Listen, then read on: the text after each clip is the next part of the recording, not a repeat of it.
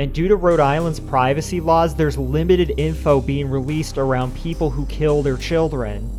What's to stop them from getting out of prison and doing this again? In March of 2020, a man by the name of George Whitford of Exeter, Rhode Island, answered a middle aged woman's frantic Facebook plea. She was living in a van and was looking for a peaceful place to park it on a temporary basis while she sold her home and mourned the death of her child. Whitford felt bad for the bespectacled woman and allowed her to park her handicap accessible van behind his home. He was going through a tragedy of his own. His father was dying of cancer, and his deteriorating condition often occupied his mind. He'd often observed the woman who told him her name was Shelley Guy Single, sitting outside of her van next to a generator reading a book. Although he thought what she was doing was a bit odd, he didn't invade her space and allowed the mother to grieve. Whitford owned ample acres of woods and farm fields, and there was plenty of room for both of them on his property off of Ten Rod Road, where she made a makeshift camp for five months. Shelley had shared with Whitford that her young daughter had died from a seizure playing with toys in her bedroom. Soon, Whitford would learn that all of this was a lie. Shelley wasn't Shelley, and her daughter had not died from a tragic medical event. Her real name was Michele Rothgeb. She was a 58 year old woman from Warwick, Rhode Island, and she had decided to become a foster mother in 2007. Now, this seems all great and all, but she also had a criminal record. What that record was for, I couldn't find the information on it, but we'll get to why this is problematic. So, red flag after red flag were completely ignored. In 2015, Rothgeb became concerned about her house, to which a social worker responded, I'm not worried. By 2018, DCYF deemed Rothgeb indicated for neglect. But five months later, they allowed her to adopt another child. Rothgeb had pulled many of her children out of school and isolated them after teachers and nurses voiced concerns. However, the state closed all cases. Even more disturbing, by 2019, the Rhode Island DCYF had allowed Rothgeb to adopt eight children with special needs. When authorities responded to Rothgeb's 405 Oakland Beach Avenue home on January 3, 2019, it was in deplorable condition covered in feces and other bodily fluids. There were also large piles of clothes with food and other objects throughout every room and hallway in the home. Authorities noted that it was very difficult to maneuver around due to the clutter. Dozens of medications were left out on the couch, floor, bathroom sinks, as well as a small bag labeled medical marijuana. There was a very strong odor of urine and feces throughout the home. There were dozens of soiled diapers piled in several rooms, and the home was infested with insects. In addition to the deplorable condition of the home, they also found the family dog that was in such poor condition due to malnourishment that it had to be humanely euthanized. And the reason for the January 2019 call? Rothgeb's nine year old adopted daughter, Janae, was found dead. The little girl was found unresponsive in a bathtub after being left alone for hours. Her body temperature was just 87 degrees when she arrived in Kent Hospital in Warwick. Janae, who had cerebral palsy, as well as the other children, were left in the care of Rothgeb's 15 year old grandson, who was on the autism spectrum. The arrangement had become a routine, and the day of Janae's death, Rothgeb left the care of seven children, ages 2 to 13, to her 15 year old adopted grandson as she watched TV in their squalid home.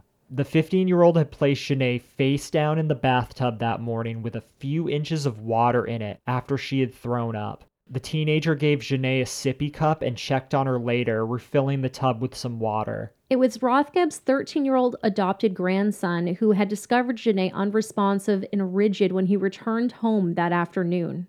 Rothgeb ordered the children to throw bags of trash in the basement after directing the 15 year old to call 911. It was also found that Rothgeb had failed to give Janae her medication to prevent seizures. Her medicine was found unused, and an autopsy revealed that it was not in her system. Medical examiners determined that Janae's cause of death was complications of cerebral palsy exacerbated by child neglect. While on trial, the defense said Rothgeb fostered kids with special needs and had a long standing record of excellence in child care, but prosecutors claimed it was all a ploy. According to the prosecution, quote, narcissism and greed, not just for money, of which she received substantial amounts, but also greed for Facebook likes, for the social media publicity, and the strangers' messages praising her perceived selflessness for adopting special needs children. End quote. On August 5th, 2021, Michele Rothgeb pled no contest to manslaughter in the death of Janae, eight counts of child cruelty and neglect, one for each of her adopted children, and one count of animal cruelty. As part of her plea agreement, she was ordered by the Providence County Superior Court to serve 18 years in prison at the Adult Correctional Institution, which is the maximum sentences outlined in her plea deal. So she can only get a maximum of 18 years for what she's done. Let me be clear about that. Rothgeb sobbed at the stand while taking accountability for her daughter's death, stating, quote, "It's my fault. I'm responsible. I'm the mom. I'm supposed to take care of it, and I didn't." End quote. Following the police response to Rothgeb's home, the remainder of the children were placed with new caretakers by the Department of Children, Youth, and Families. The adoptive parents of one of the children told the court their son was mentally and emotionally abused. According to adoptive parent Marie De Loreto, quote, He's been through probably more than we will ever in a lifetime. He was filthy, dirty, and hungry. All he needed was love and care. End quote. The State Office of the Child Advocate issued a scathing report that found that the actions or inactions of the Department of Children, Youth, and Families staff contributed to the death of Janae. The case led changes at the Rhode Island Department of Children, Youth, and Families, including a cap on the number of children that can be in a foster home. In the wake of Janae's death, the DCYF investigated 28 homes that housed more than five foster children. Thankfully, none were like Rothgeb's. There are many cases in Rhode Island that are absolutely horrendous, but another that we'd like to highlight is the case of Toby Olawusi, who died at Hasbro Children's Hospital on November 30th, 2017, eight months after arriving by ambulance due to suffering from multiple bone fractures, a fractured skull, and a human bite mark. Toby's death could have been prevented. However, a social worker's recommendation allowed baby Toby to remain in the custody of his mother Arinola Olawusi, who had previously had her older son taken away by DCYF when he was born. Arinola was only allowed to have supervised visitation with her older child, but was allowed to take baby Toby home after a social worker failed to report the extent of her mental health problems to a family court judge. The judge allowed the baby to go home with the parents under a safety plan, in which the mother was not supposed to be alone with the baby. Her husband, Olalekan Olawusi, was tasked with watching the baby at all times. According to reports, the father said Toby would go to daycare, for which he gave DCYF a fake name and address. DCYF never visited the daycare or verified that it was appropriate or even existed. It was not until after Toby presented with extensive injuries that they learned that the address provided was for a vacant building. Now, I want to add on this. I don't know how many people are really familiar with Rhode Island's, the whole state takes you one hour to get to top to bottom. Providence is really small. You would think that the Department of Youth and Families would know what childcare places exist within the city. The fact that he just made something up and it was never verified is crazy. Both Arinola and Olalekan Olawusi were arrested and charged with child abuse and neglect in April of 2017, which was expected to be upgraded due to the fact that baby Toby succumbed to his injuries. Prosecutors said that Arinola knew about her husband's alleged abuse and didn't report it. Shortly after her arrest, Arinola, who records show had been committed to Butler Hospital after giving birth to her first son, told a Providence police officer her husband bit Toby and pulled at his legs to make him grow and be strong. Olalekan Olawusi posted a $40,000 surety bail weeks after his arrest. As a condition of his release, he was supposed to surrender his passport to the court, but the courts never received it, and in October of 2017, Olalekan missed a court date. Providence police said that they had suspected that he had fled to Nigeria. Last August, Donald Freeman, who is a supervising deputy U.S. Marshal, said marshals tracked Olawusi to Nigeria, but there the State Department ran into problems trying to extradite him because of political instability within that country.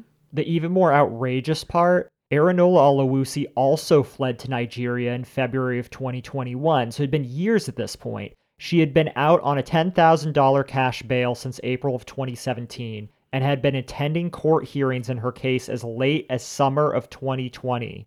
But in February, a U.S. Marshal and a state police detective went looking for her after she missed a subsequent court date. So the U.S. Marshal and police they interviewed her parents in Pawtucket, and they said her daughter had traveled to Nigeria on a one-way ticket two weeks earlier and was living with a relative. Her parents provided the investigators with a street address in Nigeria.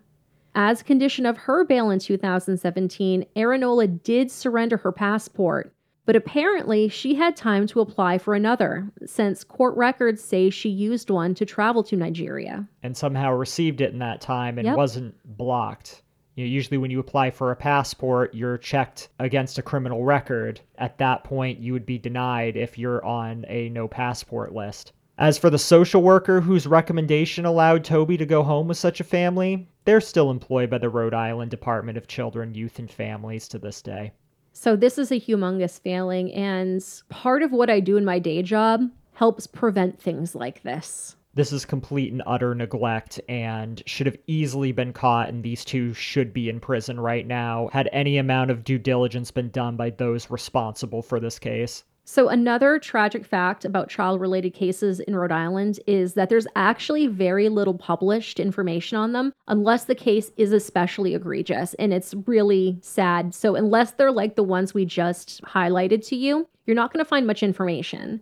So, many of the articles that we found, and we dug pretty deep on this, gave very little details to the circumstances surrounding the deaths of the children. For example, in June of 2021, a two month old baby who was in the temporary custody of DCYF died. No other pertinent details were provided other than the infant was male, and his father, Lindsey Brown, was arrested the day of the incident for an outstanding bench warrant and a violation of a no contact order with the mother.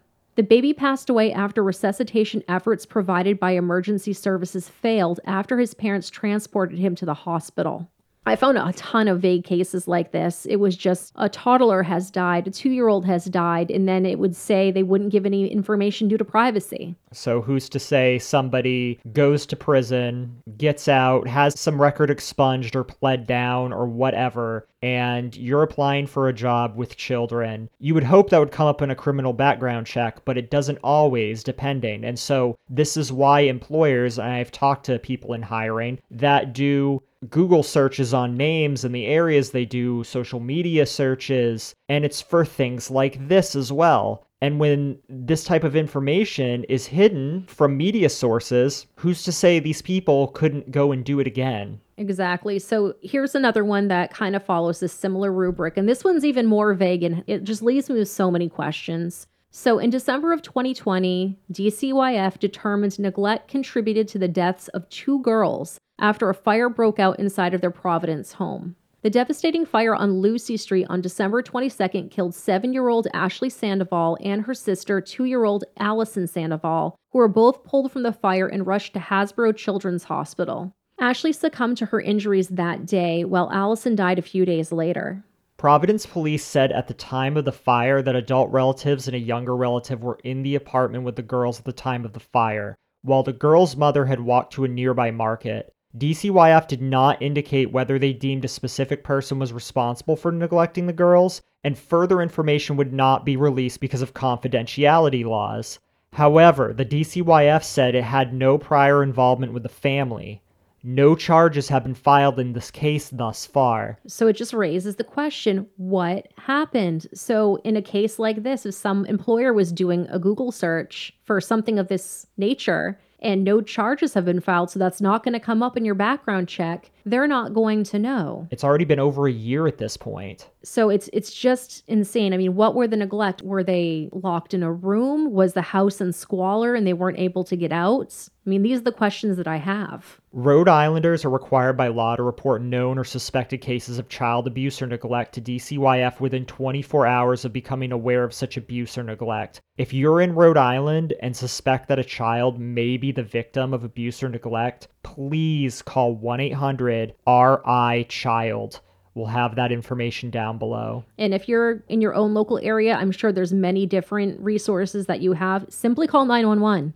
If it's that much of an emergency, call 911 or your local police. Now, as was mentioned last week, since we are doing more of these child cases by state, the problem is, is that a lot of them don't hit the media. There's not a lot of information. So that's why we need your help to provide us with cases that you know that kind of flown under the radar with the media. So let us know these cases, link them to us in the comments, or send it to us directly, miserymachinepodcast at gmail.com. That would be a huge help to us. The best way that you can support this channel is to watch this video towards the end, like, subscribe. I'll have a playlist at the end if you want to binge our content. These are things that help us get into the YouTube algorithm, which is very sorely needed because doing cases like this, YouTube has throttled us over the past few months because they don't like when we cover cases like these. I would highly suggest hitting the bell notification as well if you haven't, because a lot of folks have been letting us know that they're just simply not getting notifications from us. And we might think about doing an email list in the future if this goes on to be an issue. Just know Monday mid afternoon afternoon, there will be a case every week. Yeah, every Monday. We need to make a website. So